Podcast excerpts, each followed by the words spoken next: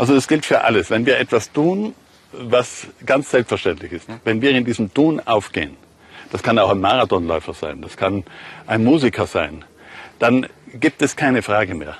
Das heißt, die, die Grundfragen des Lebens tauchen nur auf, wenn wir nicht völlig in etwas aufgehen. Deswegen plädiere ich ja eindeutig für das Abenteuer. Ich nicht, nicht für den Urlauber. Also ich, es ist nicht so, dass ich jetzt vorschreibe, jeder Mensch muss sich exponieren. Ja. Jeder Mensch muss wirklich über den Abgrund klettern. Aber wenn jemand ein Abenteuer erleben will und wenn er diese Aufhebung aller Fragen erleben will, dann muss es Abgrund unter ihm geben. Das heißt, da muss es die Todesgefahr geben als Möglichkeit. Deshalb das Prinzip Abgrund. Ich bin ganz davon überzeugt, dass die Berge nur dann eine absolute Erfahrungsmöglichkeit sind für uns alle, wenn wir das Prinzip Abgrund nicht kaputt machen durch fixe Haken, durch äh, fixe Seile, durch eine Infrastruktur, wie es heute gemacht wird. Hallo und herzlich willkommen beim AstroGeo Podcast. Das ist Ausgabe Nummer 28 und heute bin ich eigentlich im Urlaub. Ich sitze nämlich gerade im Etschtal ähm, in Südtirol. Und bei mir ist jemand, mit dem ich schon mal gepodcastet habe, nämlich der David, David Bressan. Hallo. Ja, hallo aus dem schönen Südtirol, von einem alteingesessenen Bustertal. genau, super, dass wir uns hier zusammengefunden hatten. Du hattest ja trotzdem eine, eine ähm, mittellange Anfahrt. Ähm, und das letzte Mal haben wir uns Anfang 2015, auch schon wieder über zwei Jahre her, über die Geschichte der Geologie unterhalten, haben einen ziemlich großen Bogen gespannt und heute dachte ich mir, begrenzen wir das Thema so ein bisschen. Du bist ja, ähm, bloggst ja zum Thema Geschichte der Geologie und wo wir schon mal in den Alpen sind, wollte ich heute mal über die Alpen und über die Geschichte der Al Alpengeologie sprechen. Ähm, vielleicht ganz zum Anfang, wie, wie bist du, ähm, wie ist so dein Bezie deine Beziehung zu den Bergen? Wie, wann, wann fing das an? Also ich bin äh, gebürtiger Pustertal, also Südtiroler. Und da sind wir schon eigentlich von der Natur aus mit Bergen umgeben. Und mein Interesse, mein Jugend, Interesse in Jugendjahren über Dinosaurier hat mich dann zur Paläontologie und dann zur Geologie gebracht, die ich dann auch effektiv studiert habe. Das Interesse hat sich dann im Laufe der Zeit eher auf praktische Frageanwendungen limitiert. Und ähm, ich habe dann eben äh, Diplom-Geologie studiert und über eine Arbeit über Permafrost und Gletscherentwicklung im Schnalztal abgeschlossen. Das ist hier ganz in der Nähe sogar. Und äh, während dieser Arbeit habe ich dann eigentlich auch, weil sehr viel bei Gletschern kann über historischen Quellen rekonstruiert werden, also Gletscherausdehnung oder Einfluss der Gletscher auf den Menschen kann sehr viel über historische Quellen äh, rekonstruiert werden. Und da weg, äh, da habe ich eigentlich auch ein Interesse daran entwickelt an Geschichte wissenschaftlichen Themen, also vor allem wie Konzepte in der Geologie sich entwickelt haben. Das ist ja nicht alles so selbstverständlich vom Himmel gefallen, sondern da haben äh, Geologen sehr lange geforscht, sehr lange studiert, sehr lange auch falsch, falsche Vorstellungen verbreitet. Und da habe ich dann äh, über eine Blogplattform einen privaten Blog begonnen zu bloggen und das hat sich dann im, wisst ihr, auf große Interesse gestoßen, habe auch positive Erfahrungen erfahren und da habe ich dann äh, aus, mein Interesse sozusagen ausgebreitet und auch begonnen in Englischen zu blocken, um auch ein internationales Publikum anzuziehen. Und auf Italienisch bloggst du auch noch? Ich bin, äh, Südtirol ist natürlich ein Grenzgebiet, äh, deshalb zweisprachig aufgewachsen und als äh, rein privat führe ich auch einen deutschen Blog der eben auf dieser Plattform gefunden werden kann und auch ab und zu in Italienisch. Du hast gesagt, am Anfang hast du dich vor allem für Paläontologie oder das, das, deine Liebe zu, zum Gestein fing eigentlich mit der Paläontologie an, also mit, mit Fossilien? Die große Phase zuerst der Dinosaurier natürlich, wo die meisten Kinder durchgehen müssen und dann später Fossilien. Die Dolomiten sind ja sehr bekannt für ihr Fossilienreichtum. Später dann natürlich, weil Paläontologie eher ein Randgebiet in unserem Bereich ist, bin ich eher eben auf die praktische Geologie und dann auf die Quartär- und Ingenieurgeologische Geologie umgestiegen. Jetzt wollen wir heute über die Alpen reden. Ähm, vielleicht müssen wir ganz allgemein anfangen. Was, was sind die Alpen?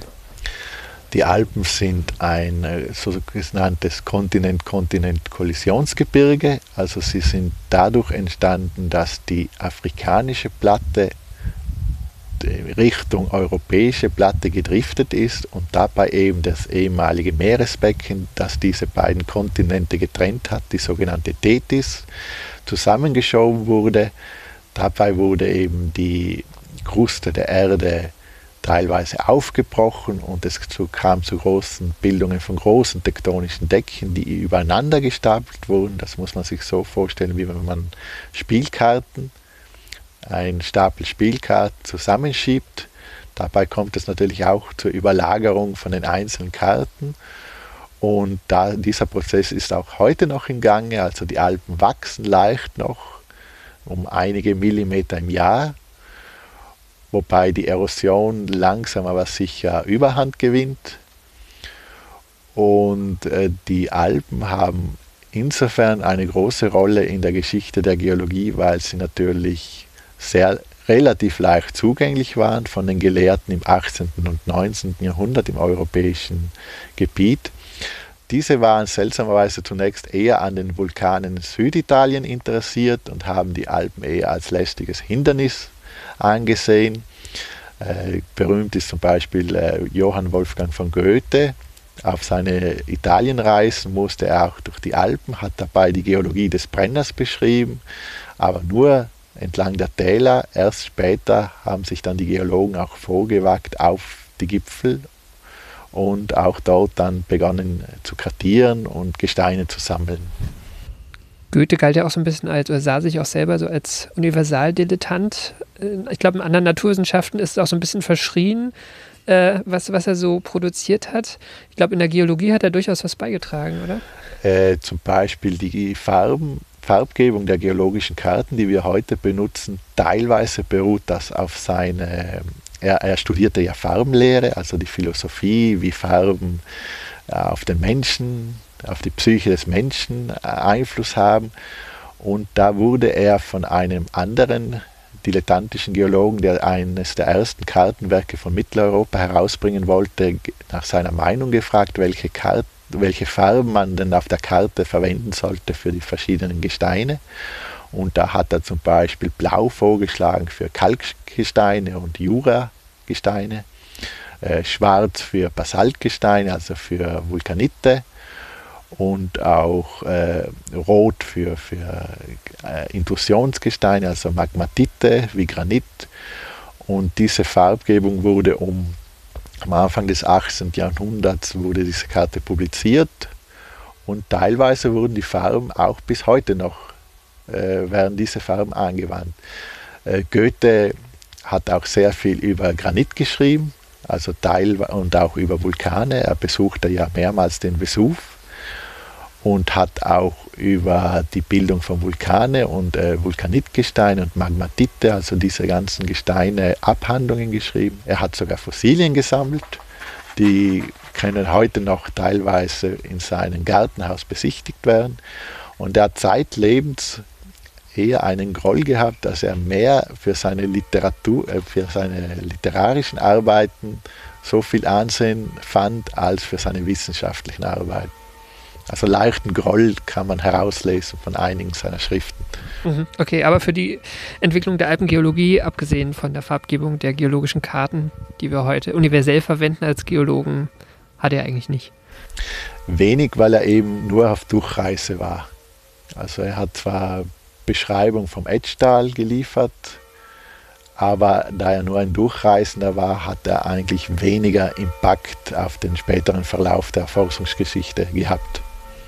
Und die aufkommende Geologie als Naturwissenschaft so in den letzten 300, 400 Jahren ähm, hat sich von den Tälern hochgearbeitet. Kann man das sagen? Also sind die Gipfel vorher nicht bestiegen worden? Die Gipfel wurden selten bestiegen, auch aus praktischen Gründen. Da gab es wenig zu holen. Vor allem hier Bauern äh, hatten überhaupt kein Interesse, weil es keine Almengebiete gab. Gamsjäger waren bekannt berüchtigt, dass sie natürlich im Gipfelbereich auf Jagd waren und die werden auch sicher einige Gipfel bestiegen haben. Davon gibt es aber keine historischen Quellen. Dann gab es auch äh, Sammler von äh, ähm, Pflanzen und Gewürzen oder Kräutern, die sicher im Gipfelbereich vorgestoßen sind und auch, was es schon seit längerem gibt, zum Beispiel Mineraliensucher. Also es gibt schon bereits aus der römischen Zeit Hinweise, dass Bergkristall sehr bekannt war aus den Alpen und auch einige römische Naturforscher beschreiben bereits den Bergkristall als gefrorenes Wassereis, das aus den Klüften der Alpen unter höchsten Gefahren und Anstrengungen gewonnen werden können. Und später dann im 18. und 19. Jahrhundert entwickelt sich wirklich auch ein Geschäftsmodell, wo Mineralien aus den Alpen an wohlhabende Sammler verkauft werden, wobei eben die wohlhabenden Sammler selber eher nur an das äh, Sammeln interessiert waren und die sozusagen die Drecksarbeit, die Mineralien zu finden, wurden eher den einheimischen Bevölkerung zugemutet. Mhm. Was war so am Anfang die Vorstellung, woher jetzt dieses Hochgebirge im, im Zentrum Europas, also im Zentrum der, der alten Welt, letztlich, wo das herkommt?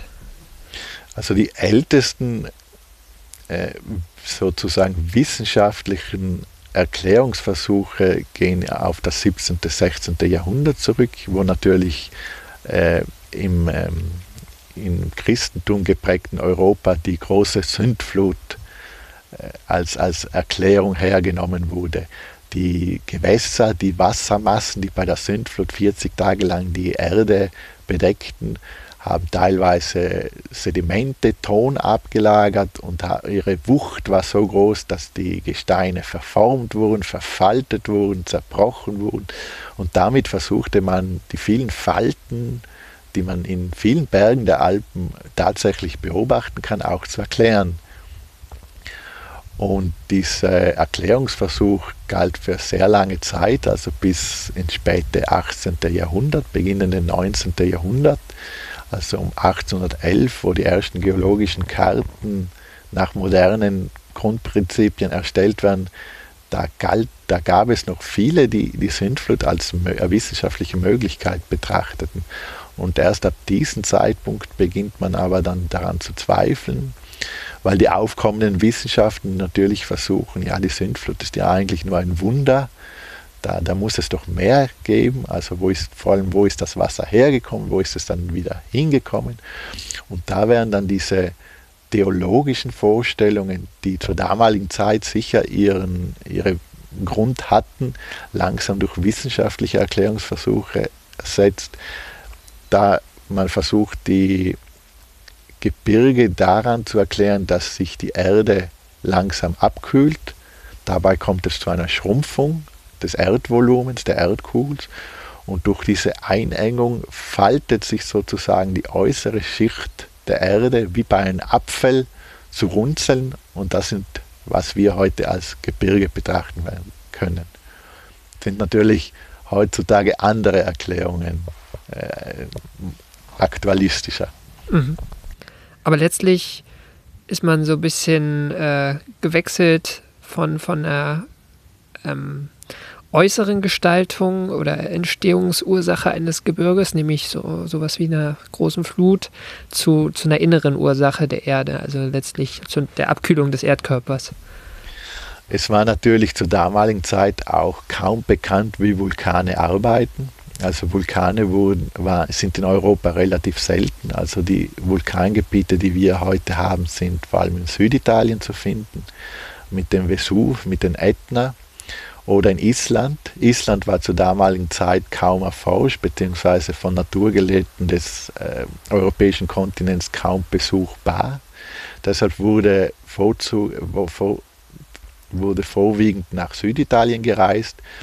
Dort aber sind Vulkane, also einzeln stehende Berge, die kaum oder schwierig ganze Gebirgsgruppen erklären können. Es wurde aber versucht, nämlich Zeit, eine Zeit lang wurden die Alpen damit erklärt, dass große Blasen von Vulkaniten, also von Gestein aus dem Erdinneren nach oben hin drängen und dabei sozusagen wie bei einer Blase zwiebelförmig die Kruste emporheben und aufbrechen. Deshalb kann man zum Beispiel in den Alpen äh, Gesteine von Magma, ma, magmatischen Ursprungs im Zentrum finden und diese sind dann eher von Sedimentgesteinen wie zum Beispiel den Dolomiten oder den nördlichen Kalkalpen bei Innsbruck äh, umgeben. Also so ganz grob betrachtet ist es plausibel erschien es damals plausibel? Es erschien zur damaligen Zeit plausibel, wobei eben auch ein Problem ist, äh, die Zentralalpen, also dieser Kern, besteht nicht nur aus Magmatiten, sondern auch aus Metamorphiten. Also das sind durch Druck und Temperatur, durch tektonische Bewegung umgewandelte Gesteine. Diese Gesteine konnte die damalige sozusagen Blasentheorie nicht erklären. Diese Gesteine kann eigentlich nur heutzutage die moderne Plattentektonik erklären. Aber damals gab es ja noch nicht mal das Konzept der Plattentektonik, deshalb, wie gesagt, die Daten, die, die damaligen Daten konnten durch diese vorläufige Theorie zunächst gut erklärt werden. Mhm.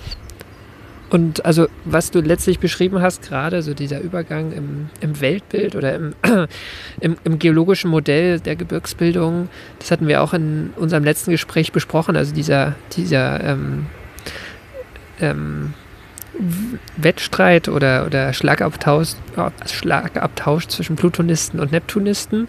Ähm, was war denn der nächste Übergang? Also wo, wo hat sich das Modell dann wieder gewandelt? Also durch, ähm, also durch diese Magmabildung, also diese Magmablasen, konnten, wie gesagt, nicht alle Gesteine erklären. Vor allem konnte diese Theorie nicht erklären, wie ältere Gesteine auf jüngere Gesteine zu liegen kommen. Denn laut dieser Theorie müsste einfach die Erdkruste nach oben hin gehoben werden und dabei sollte die Schichtfolge immer gleich bleiben. Nun aber entdeckte man, dass sehr viele ältere Gesteine auf jüngere liegen, also praktisch, dass diese Schichtfolge umgekehrt ist. Das konnte zum Beispiel die Magma-Blasentheorie oder die Gebirgshebungstheorie, wie sie korrekt da, damals genannt wurde, nicht erklären. Da kam dann die Kontraktionstheorie nochmal im Spiel, wo man versuchte eben durch die Einengung von Meeresbecken, durch diese Runzelbildung, dass dabei große Schollen von Gebirge abgedeckt werden und praktisch übereinander geschoben werden. Aber auch hier gab es das große Problem, dass die Kontraktionstheorie nur einen gewissen Versatz, also einen Betrag von Zusammenschieben erklären konnte. Und dieser Betrag war ziemlich eingeengt oder ziemlich begrenzt. Und schon damals zweifelten viele Geologen und sagten, die Kontraktionstheorie kann mir einfach nicht diesen Versatz, den ich im Gelände tatsächlich beobachte, also wo teilweise Gesteine um, um 10 Kilometer, um 100 Kilometer gegeneinander verschoben wurden, erklären. Da muss es eine andere Erklärung geben, vor allem eine Erklärung, die nicht begrenzt ist in diesen, in diesen möglichen Bewegungen. Und da kam dann um, um 1960 die Plattentektonik ins Spiel. Die wurde zwar bereits sehr viel früher von Alfred Wegener vorgeschlagen, also um Anfang des, Anfang des 20. Jahrhunderts, wurde aber nicht, wurde teilweise akzeptiert von vielen Geologen, also, äh, aber von der großen, von den meisten Geologen abgelehnt wegen kleineren technischen Problemen. Wegener hat zum Beispiel versucht, die Bewegung der Kontinente durch die Gezeiten zu erklären. Aber schon damals konnte man mit einfachen Rechnungen beweisen, dass das rein energetisch unmöglich ist. Und er hatte einfach keinen Mechanismus zu erklären, wie Kontinente sich bewegen können. Und allein eine unkomplette Theorie, wurde einfach nicht auch, da muss man auch der damaligen Wissenschaft recht geben, nicht akzeptiert. Erst um 1950, 1960 wurde dann entdeckt, dass sich eben entlang der Ozeanbodens neues Gestein bildet und sozusagen seitlich die Platten äh, verschiebt oder auseinanderdrückt. Und nun hatte man eben diesen großen Prozess, der die Bewegung der Kontinente erklären konnte, aber vor allem dieser Bewegungsmechanismus ist eigentlich horizontal nicht beschränkt. Also damit kann ich auch die großen Versätze, die ich in den Alpen beobachte, von tektonischen Schollen sehr gut erklären, weil es einfach keine theoretische Begrenzung dazu gibt. Mhm, genau, also man hat letztlich gesehen, wie, also die, die Alpen sehen aus wie so ein großer Auffahrunfall letztlich. Also es ist äh, sehr viel zusammengeschoben worden äh, oder aufeinander geschoben, gegeneinander geschoben. Ähm, also letztlich ging es um den Mechanismus, wie das passieren kann. Also das, das, wie es mechanisch funktioniert letztlich. Genau, der Crash der Kontinente, der eben durch das Drücken von zwei großen Kontinenten, die sozusagen wie Amboss und Hammer wirken, dazwischen liegende Meeresbecken oder Sedimentbecken oder Gebiete schwächere Kruste einfach verformen, verfalten, überschieben und äh, übereinander stapeln. Ich wollte jetzt nochmal auf die, auf die Geschichte der Geologie so zurückblicken. Also die Alpen waren letztlich das große Gebirge, was die ähm, Geologen aller Zeiten äh, in Europa eigentlich ähm, immer vor der Haustür hatten und genutzt haben. Ähm, dann gab es auch irgendwann eine Zeit, wo Geologen zunehmend ähm, Weltreisen unternehmen konnten. Was haben die Reisen zu, zu anderen großen Gebirgen wie den Anden oder dem Himalaya gebracht, äh, im Hinblick auf die Alpen? Ja, natürlich versuchte man zunächst äh, die Erkenntnisse, die man in den Alpen gewonnen hatte, auf alle anderen Regionen der Erde, insbesondere auf die anderen Gebirgsregionen äh, anzuwenden. Und da entdeckte man relativ rasch, dass etwas nicht stimmte, nämlich diese Abfolge, dass man praktisch wie in den Alpen hat man zunächst Sedimente dann kommen Metamorphite und Magmatite, die die Zentralalpen bilden. Und dann kommen wieder Sedimente, also Kalkgesteine der nördlichen Kalkalpen. Diese, diese Symmetrie, die man eigentlich sehr gut erklären konnte mit der Kontraktionstheorie zunächst und dann, wie wir sehen, dann werden mit der Plattentektonik, ist eigentlich eher die Ausnahme. Die meisten Gebirge sind nämlich asymmetrisch aufgebaut. Sprich, also es gibt äh, gewisse Gesteinsabfolgen, die in gewisse Richtungen äh, ab, abfolgen, beziehungsweise sehr viele geologische Strukturen wie, wie Falten oder, oder Schichten fallen in gewisse Richtungen ab und wiederholen sich nicht. Und da entdeckte man eben dieses Prinzip, das konnte man eigentlich nur dadurch erklären, dass man sagte, durch die Plattentektonik kommt es zur Bildung von großen Schollen von Gesteinen, die wie bei einem Kartenspiel übereinander gestapelt werden. Und diese Übereinanderstapelung findet eigentlich asymmetrisch statt. Das muss man sich vorstellen. Wenn ich einen Kartenstapel seitlich verschiebe, bildet sich eine Art Parallelogramm aus. Und es bildet sich aber keine symmetrische Struktur aus. Bei den Alpen ist das eher dadurch bedingt, dass äh, diese Sedimentgesteine zufällig an beiden Rändern des Ozeansbeckens vorhanden waren, also vor der Verformung, und dass die Alpen relativ wenig zusammengeschoben bzw. verformt wurden. Und deshalb diese räumliche Verteilung noch in Ansätzen erhalten ist, während bei den anderen Gebirgen teilweise sehr viel größere Versätze oder Bewegungen stattfanden und dass diese Symmetrie äh, nicht erhalten, beziehungsweise diese Asymmetrie, dieser Übereinanderstapelung besser erkennbar ist. Also letztlich waren die Alpen ein, man hat sie erst für ein universell, also aufgrund der äh, lokalen Zugänglichkeit für ein universelles Beispiel genommen und hat dann festgestellt, dass sie eigentlich global gesehen eher ein Sonderfall ist unter den Gebirgen. Es gibt einige Historiker oder Geologen, die schlagen deshalb vor, dass man eben die Plattentektonik nicht in den Alpen entdeckt hat, weil es eigentlich naheliegend sein sollte, dass diese großen tektonischen Schollen durch sehr große Kräfte entstanden sind, weil man einfach die Alpen als Beispiel hernahm, ohne die anderen Gebirge zu kennen. Erst als man die anderen Gebirge erforscht hatte und man eben diese Unstimmigkeiten gegenüber den Alpen entdeckte, da wandte man die Konzepte der Plattentektonik, die bei den anderen Gebirgen gut, gute Ergebnisse geliefert hatten, wieder zurück auf die Alpen.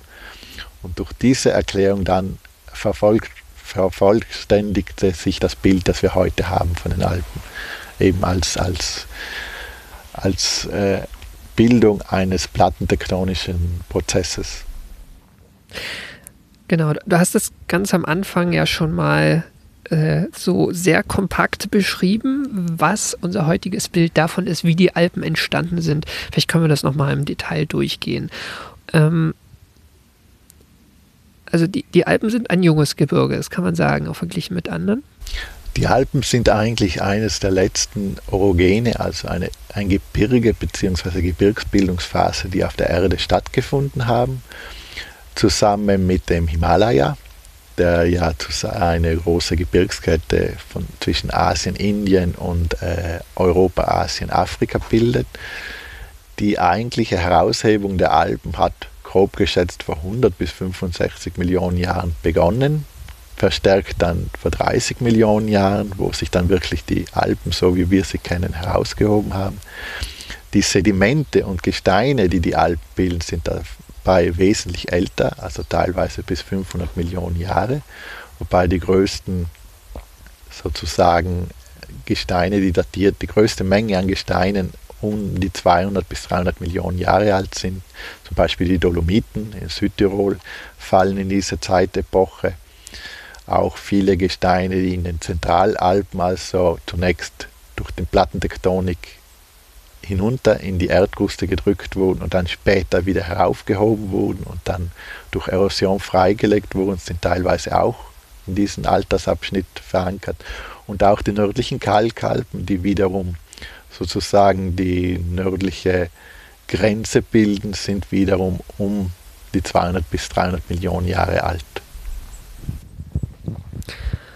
Genau. Und ähm, weiß man, was so der erste Moment war, äh, wo diese Hebung begonnen? Also was, was war der Auslöser?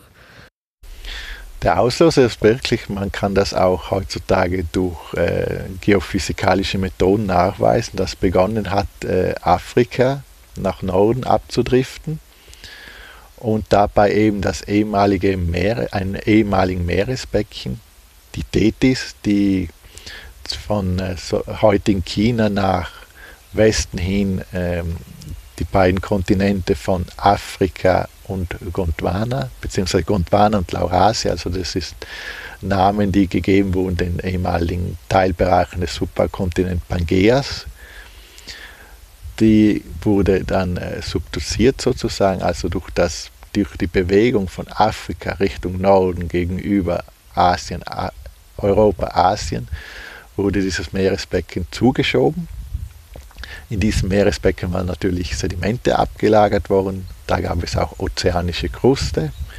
Und diese Gesteine wurden beim Zusammendrücken also verformt. Die wurden zunächst teilweise in größere Tiefen sozusagen abgeschert oder hinuntergedrückt, haben sich dabei eben umgewandelt, sind zu Metamorphiten geworden. Dann kam es wieder durch sehr komplizierte tektonische Prozesse zu einer, einer teilweisen Heraushebung dieser Gesteine die dann nach ähm, oben gedrückt wurden und dann eben im Dauernfenster zum Beispiel, das ist ein tektonisches Fenster, wo eben sozusagen durch Faltung diese Gesteine, die zunächst in sehr großer Tiefe waren, wieder nach oben gedrückt wurden und durch Erosion freigelegt wurden. Dabei kam es auch zu Abscherungen, also nicht nur zur Faltung, sondern wurden große Schollen abgebrochen und diese Schollen haben sich teilweise übereinander bewegt, also auch über 10er Kilometer und sind dann eben teilweise auch wieder abgerutscht und haben eben einen sehr komplizierten Gebirgsbau bewirkt, den wir heute beobachten können. Genau, du hast das Wort jetzt öfter gebraucht, Metamorphite. Also magmatische Gesteine kann man sich vorstellen und Sedimente auch. Metamorphite sind einfach durch Druck und Temperatur quasi veränderte Gesteine. Also da ist was aus relativ großen Tiefen auch wieder äh, nach oben gedrückt worden. Genau, das sind einfach durch Druck- und Temperaturbedingungen, die in unterschiedlichen Tiefen in der Erde herrschen, umgewandelte Gesteine. Da haben sich spezielle Mineralien gebildet, die eben gewisse Bedingungen voraussetzen und sich so nicht direkt an der Erdoberfläche bilden können, äh, wurden einfach in, die Gesteine, also die Ursprungsgesteine, wurden in diesen Bedingungen sozusagen hinuntergedrückt, umgewandelt und dann wieder hinaufgedrückt. Und weil diese Prozesse sehr viel Zeit brauchen, haben sich diese Mineralien noch nicht umgewandelt, also sind noch nicht erodiert worden und wir können sie noch hoffentlich einige Millionen Jahre lang beobachten und studieren.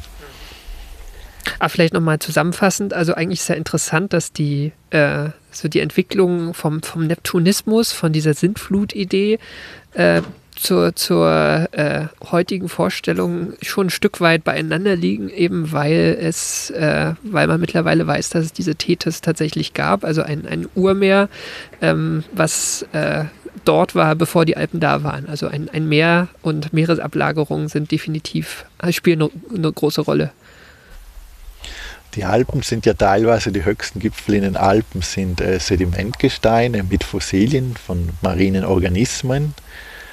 Und das natürlich ist ein eindeutiger Beweis, dass diese, zumindest die Gesteine unter der Meeresoberfläche gebildet wurden und dann durch irgendwelche Prozesse in die Höhe gehoben werden mussten. Teilweise gab es auch die Vorstellung umgekehrt oder auch, das äh, erfahre ich auch oft, wenn ich das versuche zu erklären, dass die Leute die falsche Vorstellung haben, dass sie sagen, der, die Meeres, der Meeresoberfläche lag über die Gipfel. Es ist aber genau umgekehrt praktisch. Die Gipfel wurden über die Meeresoberfläche hinausgehoben, in die Höhe gehoben. Also es war nicht so hoch das Meer, sondern umgekehrt. Das wäre eine noch gewaltigere Vorstellung eigentlich, dass das Meer noch mal weiter oben gelegen ist mal. Da würde eine ganze Menge Wasser benötigt werden, um das zu erklären. Mhm. Genau. Ähm, du hattest jetzt auch gerade schon Wasser angesprochen und auch schon mal ähm, Gletscher erwähnt zwischendurch. Äh, das ist ja letztlich so das, das jüngste geologische Kapitel der Alpen, ähm, worüber wir jetzt noch nicht im Detail gesprochen haben. Also die, ähm, die Alpen sind als Gebirge entstanden und gehoben worden und äh, ja, letztlich ähm, haben sich ineinander bewegt und, und verschoben. Und ähm, dann gab es diese, diese Eiszeitzyklen. Was, was, haben denn, was haben denn die Gletscher in den Alpen, mit den Alpen noch so angestellt? Wir zum Beispiel sitzen hier zurzeit in einer Apfelplantage. Sehr viele Terrassen, die man in den, also auf eine, wir sitzen hier auf einer Apfelplantage auf einer Hochterrasse. Sehr viele dieser Terrassen sind ehemalige Grundmoränen, die vom Gletscher abgelagert wurden, also die von in höheren Gipfelbereichen die Gesteine zerrieben haben, abgetragen haben, sie transportiert haben in die Täler die Täler teilweise ausgeweitet haben, also mehr, äh, mehr Fläche geschaffen haben. Und bei ihren Abschmelzen, bei ihrem Rückzug haben sie diese sehr großen Sedimentlasten zurückgelassen und teilweise eben die Talböden aufgefüllt und auch eben äh, Sedimente an den Seitenrändern abgelagert und so eigentlich zur Fruchtbarkeit dieser Gegend beigetragen ja, auch weil ja letztlich die, kann man das sagen, die, die, das Gebirge in sich geologisch relativ jung ist. Also ohne die Gletscher wären die Alpen jetzt nicht der, ähm, der fruchtbare Raum, den sie heute, den sie heute sind. Ähm, bei der Erosion nimmt, äh, muss man eben unterscheiden fluviatile Erosion, also Erosion durch rinnendes Wasser. Diese schneidet eher tiefe Schluchten und, und, und Klamm oder Canyons ins Gebirge, während die Gletscher eher das typische Bilderbuchtext äh, Bild aus dem Textbuch eben U-förmige Täler hinterlassen, eben die durch ihre Erosion die Täler eher verbreitern, eher aushobeln und eher sanftere Geländeformen ausbilden können. Und das spielt in den Alpen doch eine sehr große Rolle, weil die dicht besiedelsten Alpentäler sind eigentlich die breitesten, wo eben die größten Gletscher hinaus in die Poebene geflossen sind. Auch einige Seen, viele Seen, die in den Alpen liegen, sind eigentlich erst durch die Gletscher gebildet worden. Sei es, dass die Gletscher eben den, ähm, den, ähm, den See aus, aus dem Gestein herausgehobelt haben oder die Seeform eingelegt haben und sei es auch, dass sie bei ihrem Rückzug überhaupt das erste Wasser für diese Seen bereitgestellt haben. War es oder ist es für Geologen schwierig äh, oder war es schwierig, ähm, also die, die ursprüngliche äh, geologische Geschichte über Jahrmillionen, also vor der Vergletscherung herauszufinden, dadurch, dass die Gletscher auch was entstellt haben? Oder ist das einfach nur eine zusätzliche Prägung? Tatsächlich ist die, äh, das Konzept der Eiszeiten ist auch sehr, sehr jung, geologisch betrachtet. Also bis vor 200, 300 Jahren sind, sind Gletscher eigentlich als geologische Faktoren überhaupt nicht beachtet worden. Das waren auf Gipfelbereichen Schneefeldern, die eigentlich keinen so wirklich interessiert haben. Auch in den Alpen gibt es eigentlich vom Mittelalter her überhaupt kaum Erwähnungen von Gletschern. Das ändert sich eben erst im Zeitalter des, äh, der erwähnten Romantizismus, wo eben die Berge dann besucht werden und unter anderem werden die Gipfel bestiegen, aber auch die Gletscher werden bewundert als Eisströme oder als schlafende Drachen.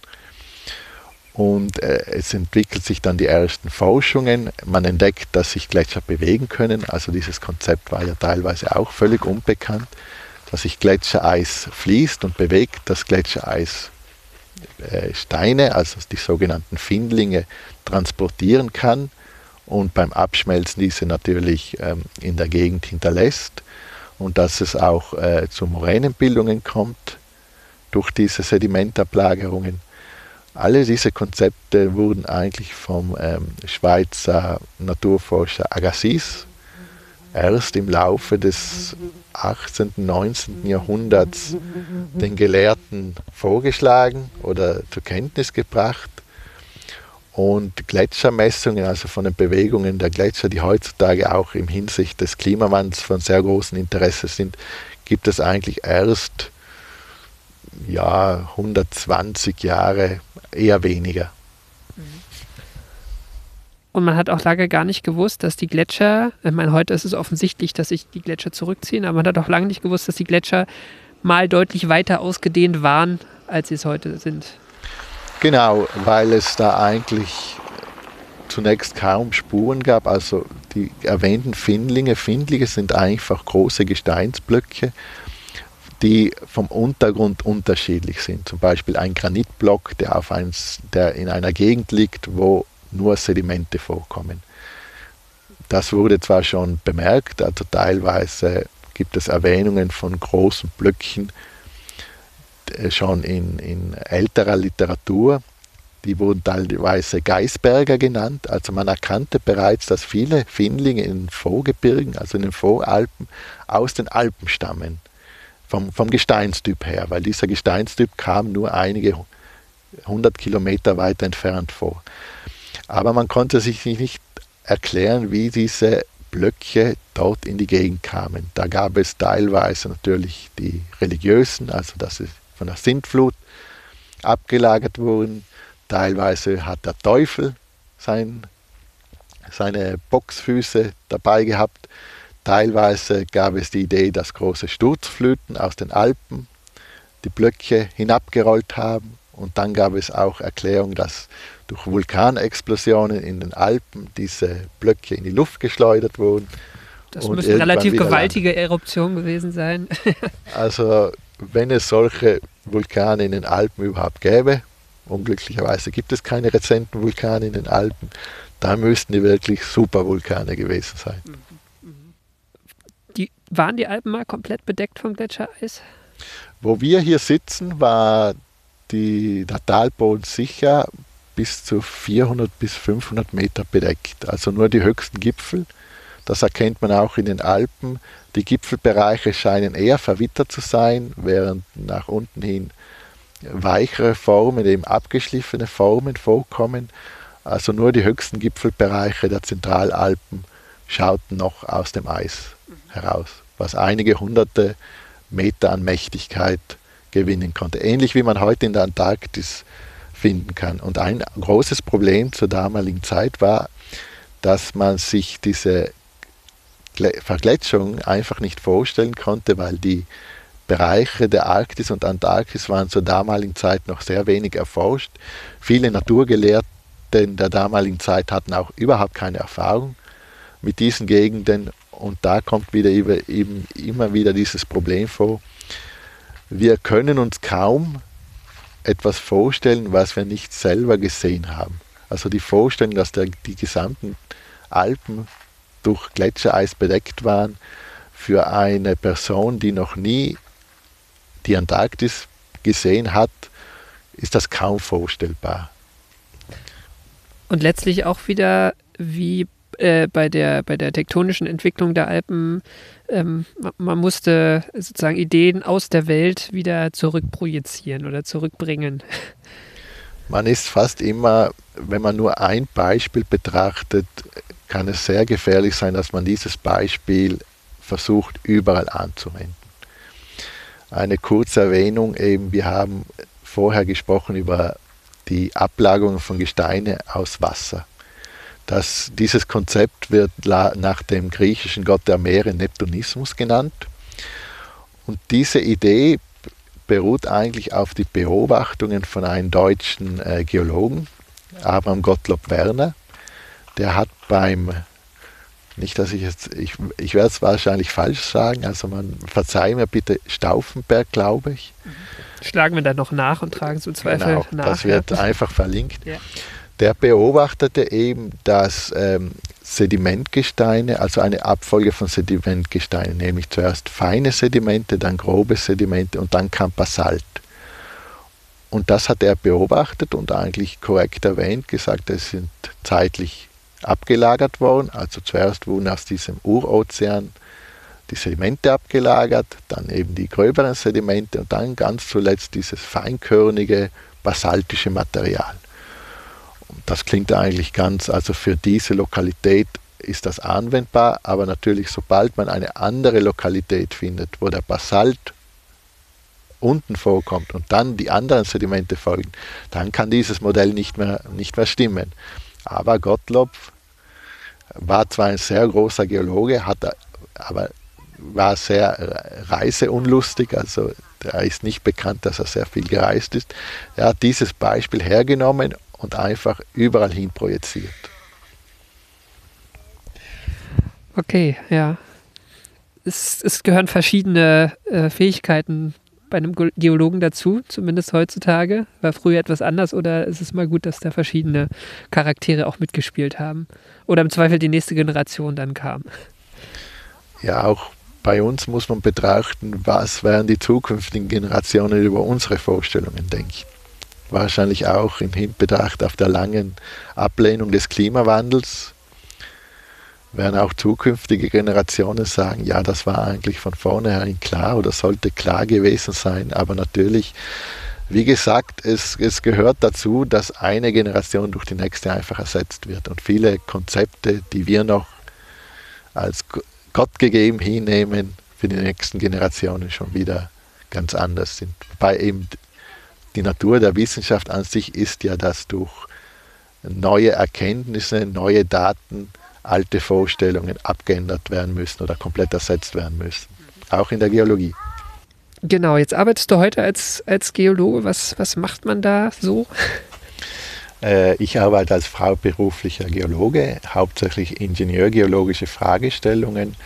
In den Alpen gibt es da zum Beispiel verschiedene Möglichkeiten. Ich habe zum Beispiel für Quellschutzgebiete die geologischen Gutachten erarbeitet, wo man eben ähm, die Einzugsgebiete von rein geologischer Sicht äh, abgrenzen muss oder kann, weil es natürlich da auch zu Einschränkungen von menschlichen Aktivitäten kommen muss. Zum Beispiel, wenn ein Grundwasserleiter äh, durch, durch äh, landwirtschaftliche Arbeiten gefährdet wird, da müssen dann gewisse Einschränkungen eingeführt werden. Das kann natürlich auch finanzielle Mehrkosten für den Betreiber bedeuten. Der Geologe in den Alpen hat auch sehr viel Gefahrenzonenplanung, war eine meiner früheren Aufgaben, natürlich in Hinsicht von Steinschlägen, von Massenbewegungen, von Muren, von Überflutungen und äh, generell von geologischen Fragestellungen auch der Bau, der Bau von Gebäuden, die Fundamente von äh, Gebäuden, von Häusern, von Straßen, von Brücken, der Tunnelbau, eine sehr große in den Alpen, von sehr großer Bedeutung natürlich, wo der Geologe nicht nur vorbereitend einschreiten muss, nämlich im äh, Verlauf der Trasse eines Tunnels die günstigste Trasse finden, sondern auch während des Bau eines Tunnels muss der Geologe abschätzen die Qualität des Gesteins. Also der Geologe muss zum Beispiel vorne bei der Ortsbrust, also wo der Tunnel vorgetrieben wird, abschätzen, ob eine Gefährdung des Arbeiters äh, stattfinden kann, weil natürlich beim, beim Graben zunächst äh, das Gestein frei steht und natürlich es zu äh, Steinschlägen führen kann, wenn das Gestein sehr zerbrochen ist, aber auch nachträglich, sobald dann mit der Sicherung begonnen wird, also mit dem Ausbau des Tunnels, wie stark müssen die Sicherungen sein? Also müssen da Stahlbögen eingebaut werden? Reicht da nur ein Stahlnetz oder nur äh, Betonierung? Was natürlich auch eine Kostenfrage ist, weil je aufwendiger die Absicherung eines Tunnels, umso höher die Kosten. Und der Auftraggeber ist natürlich in einem, an einem Mittelweg interessiert, wo er sagt, ja, ich möchte äh, eine Sicherheit haben, aber bitte nur so viel wie nötig, um einfach Kosten im Ausbau des Tunnels einzusparen. Jetzt, jetzt hatten wir äh, viel über die Komplexität der Alpen gesprochen. Wie gut musst du dich auskennen als Geologe, wenn, wenn du jetzt hier zum Beispiel bei so einem Tunnelbohrprojekt, wo ja auch sehr verschiedene geologische Einheiten sicher durchbohrt werden, ähm, also wie, wie genau musst du die kennen? Es ist tatsächlich so, in Büchern und auf Karten ist eine Welt, dann die praktische Erfahrung oder die Realität ist wieder eine ganz andere Welt. Es gibt natürlich sehr viele Kartenwerke, es gibt geologische Prognosen, vor allem bei sehr großen Bauwerken gibt es ja teilweise Jahre bevor überhaupt mit dem Bau begonnen wird, Erkundungen. Das reicht von Erkundungsbohrungen über Geophysik, dass dort mit seismischen Wellen gearbeitet wird, um die Strukturen im Berginneren versuchen zu rekonstruieren. Das reicht dann auch über Gewässermessungen oder Quellmessungen, um abzuschätzen, wie das Wasser im Gebirge verläuft, weil das Wasser ist bei, beim Tunnelbau eines der größten Probleme und Gefahrenzonen, äh, Gefahrenquellen. Wobei es dann natürlich immer das Problem gibt, wir arbeiten an der Oberfläche, wissen ja nicht genau, es gibt zwar sehr gute Modelle, es gibt Modellvorstellungen, die versuchen, den Verlauf von Schichten und Störungen in die Tiefe zu projizieren, aber im Endeffekt kann es dann effektiv vorne bei der Ausbrust immer wieder zu Überraschungen geben.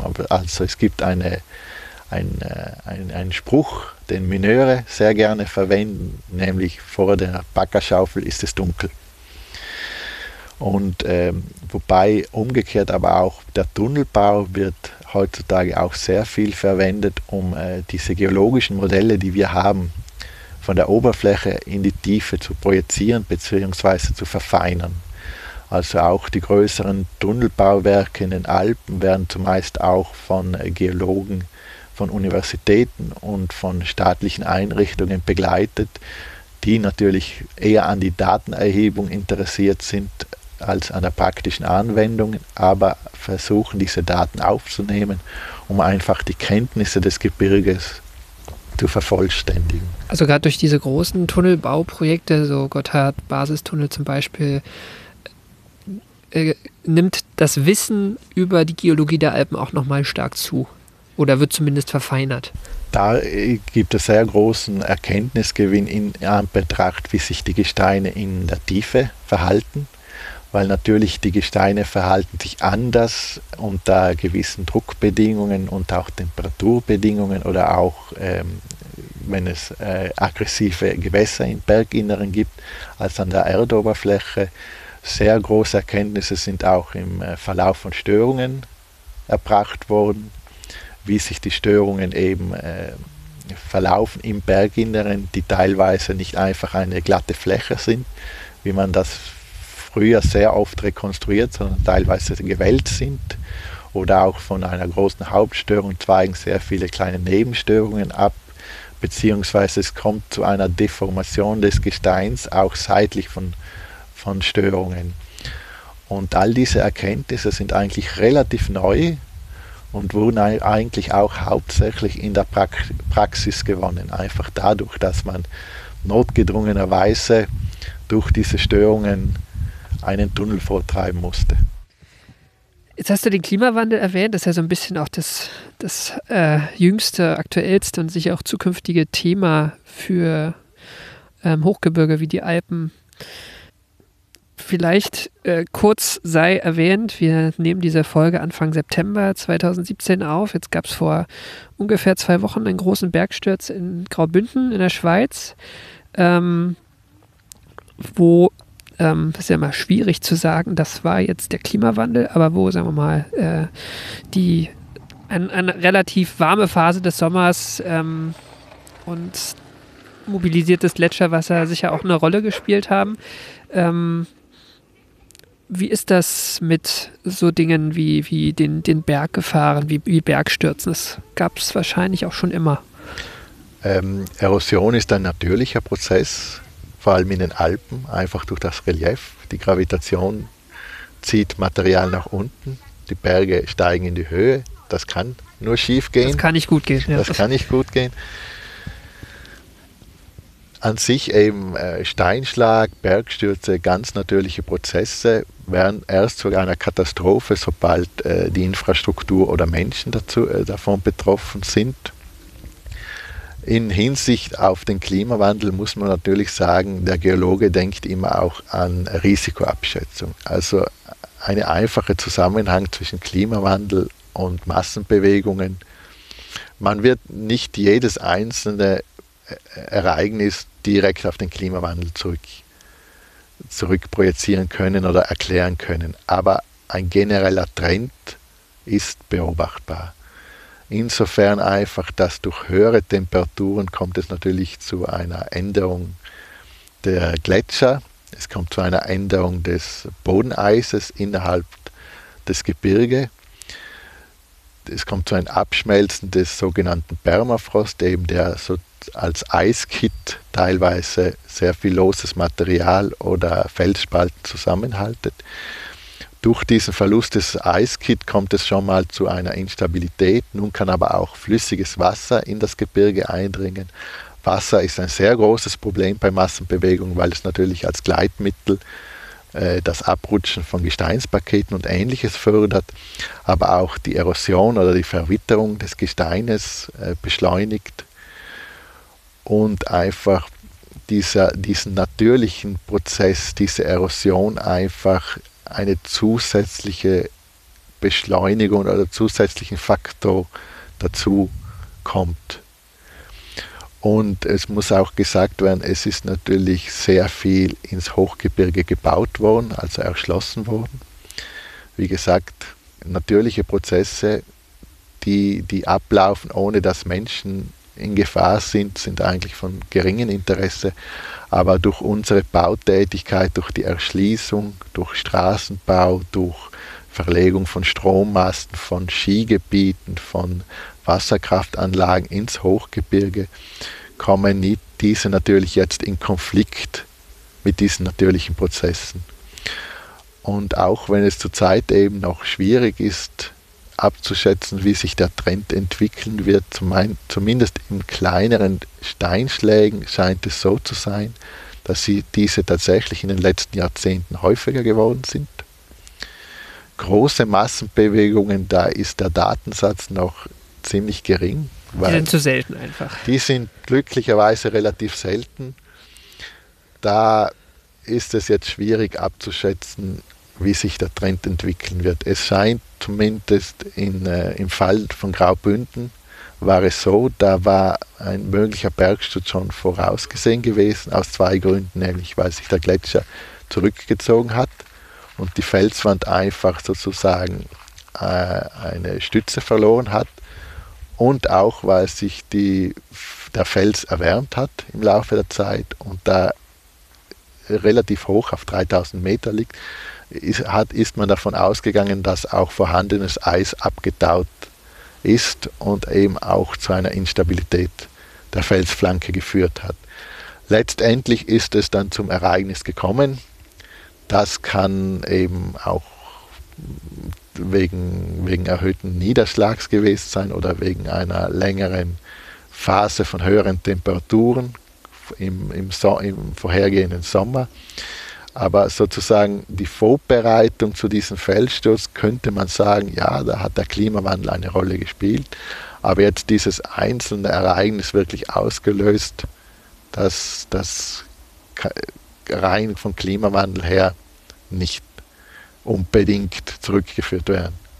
Es ist immer eine Frage äh, von, von Entwicklung, von Entwicklung, von, von wie sich das Risiko erhöht oder vermindert einfach von Vorbereitung zu einem geologischen Ereignis, wie sich dieser entwickelt. Ja, wie du sagst, das, das Problem sind letztlich die, äh, immer, immer wenn menschlich, menschliche Aktivität irgendwo im Umfeld stattfindet oder sich Bauwerke befinden. Ich habe mal äh, gehört von, einem, von einer Schweizer Gemeinde, wo halt auch das Risiko angehoben wurde und plötzlich ist in, in der Ortschaft ähm, eigentlich die Bautätigkeit komplett zum Erliegen gekommen, weil eigentlich äh, kein kein äh, Gebäude mehr wirklich sinnvoll versicherbar gewesen ist. Also es sind dann wahrscheinlich diese Details, die erstmal auffällig werden für, für Menschen, die in den Alpen leben oder in Risikogebieten leben, zum Beispiel für sowas wie, wie Bergstürze.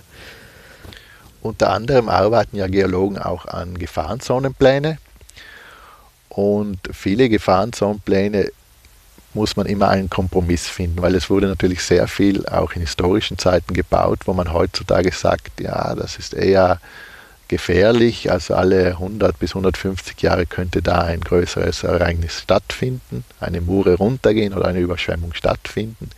Das wurde damals so gebaut, würde man heute nicht mehr so bauen. Aber natürlich kann man da nicht einfach sagen, jetzt reißen wir alles ab, sondern muss man irgendwie einen Kompromiss finden. Plus zusätzlich eben es kommt zu einer Änderung durch den Klimawandel kommt es sicher zu einer Änderung des, des, Status quo. Also des derzeitigen Zustand wird sich sicher ändern. Da ist auch die Frage, wie man die Gefahrenzonenpläne anpassen könnte oder sollte. Ich meine, ein Problem oder ein, ein, eine Besonderheit der Alpen auch gegenüber anderen Hochgebirgen ist ja, dass einfach ist eine ziemlich dicht besiedelte, also für ein, für ein Hochgebirge relativ dicht besiedelte Gegend ist, die auch ähm, unglaublich großen Freizeittourismus äh, anzieht zu allen Zeiten des Jahres eigentlich. Also es, es sieht für mich relativ schwierig auch da aus, äh, irgendwie in Zukunft. Ähm, also gibt es irgendwie eine Idee davon, wie man die Alpen nachhaltig entwickelt? Nachhaltig im Sinne von, ähm, man passt sich der äh, Entwicklung an, die durch den Klimawandel einfach absehbar ist? Also dass bestimmte Risiken zunehmen? Die Alpen sind natürlich äh, aufgrund ihrer Lage schon seit Jahrtausenden äh, bewirtschaftet. Man muss dazu sagen, auch wenn man die Landschaft betrachtet, die ist natürlich sehr, sehr stark vom Menschen geprägt. Und ähm, würde man die Alpen ihren natürlichen Prozessen wieder zurückführen, würde sich wahrscheinlich das Landschaftsbild komplett ändern. Also das würden wir heute so nicht mehr erkennen. Deshalb muss man einen Kompromiss finden. Man, der Mensch ist ein Teil der Alpen. Äh, der Mensch muss sich aber auch anpassen an veränderten Bedingungen. Er muss es akzeptieren, dass teilweise Naturgefahren bestehen, auch bestehen werden. Hundertprozentige Sicherheit wird es nie geben. Äh, das Risiko in den Alpen ist relativ gering, weil es neben der Absicherung, also durch Schutzmaßnahmen, durch den Bau von Schutzwälden, durch, durch ähm, Schutznetze an, an Felsen oder ähnliches, gibt es auch sehr viel Überwachung. Also der Trend geht heutzutage eher in Richtung, dass man äh, Aufklärung betreibt, also dass man die Leute in Klaren darüber macht, dass sie äh, möglicherweise in einem Gefahrenbereich leben oder agieren. Und auch äh, Überwachung wird verstärkt äh, dazu geführt. Zum Beispiel ähm, beim Bergsturz in Graubünden wurde zumindest das Dorf, es kam ja leider zu acht vermisste Personen, die, jetzt als, als äh, verunglückt angesehen waren. Es kam aber das Dorf, das äh, vermurt wurde, ist ja rechtzeitig äh, evakuiert worden, weil schon seit einigen Jahren ein Monitoring-Programm stattfindet. Also da wurde der Berg wirklich überwacht und da wurde rechtzeitig Alarm geschlagen. Mhm. Also letztlich, die Alpen sind wie fast alles in Mitteleuropa eine Kulturlandschaft. Und eigentlich muss man nur schauen, dass man diese, dass wir als Menschen diese Kulturlandschaft den Bedingungen anpassen, wie wir es eigentlich schon seit Jahrtausenden tun. Genau, eigentlich. Mhm. Vielleicht noch äh, als letzten Punkt betrifft, betreffen diese Gefahren ähm, auch, auch deine Arbeit als Geologe? Also bist du auch damit beschäftigt? Zurzeit nicht mehr. Ich habe aber eben an, an verschiedenen Gefahrenzonenplänen äh, gearbeitet. Da ging es hauptsächlich um äh, Steinschlagaktivität, also Straßenabschnitte oder bewirtschaftete Felder oder auch einzeln stehende Gebäude. Äh, da wird zumeist eine geologische Kartierung aufgenommen in einem großen Maßstab. Da werden äh, mögliche Prozesse abgegrenzt, also Steinschlagrinnen oder ähm, steile Felswände sind natürlich äh, mögliche Gefahrenquellen. Da wird dann mittels Computerprogrammen äh, modelliert, wie groß Blöcke sich entwickeln können. Also das ist auch Aufgabe des Geologen, dass er abschätzt, wie zerklüftet oder wie gespalten ist das Gestein, welche Blöcke können herausbrechen weil wenn ich eine steilstehende Felskante habe, aber die nur kleine Korngrößen liefern kann, die ist natürlich weniger gefährlich als eine gleiche Felswand, die aber sehr große Blöcke.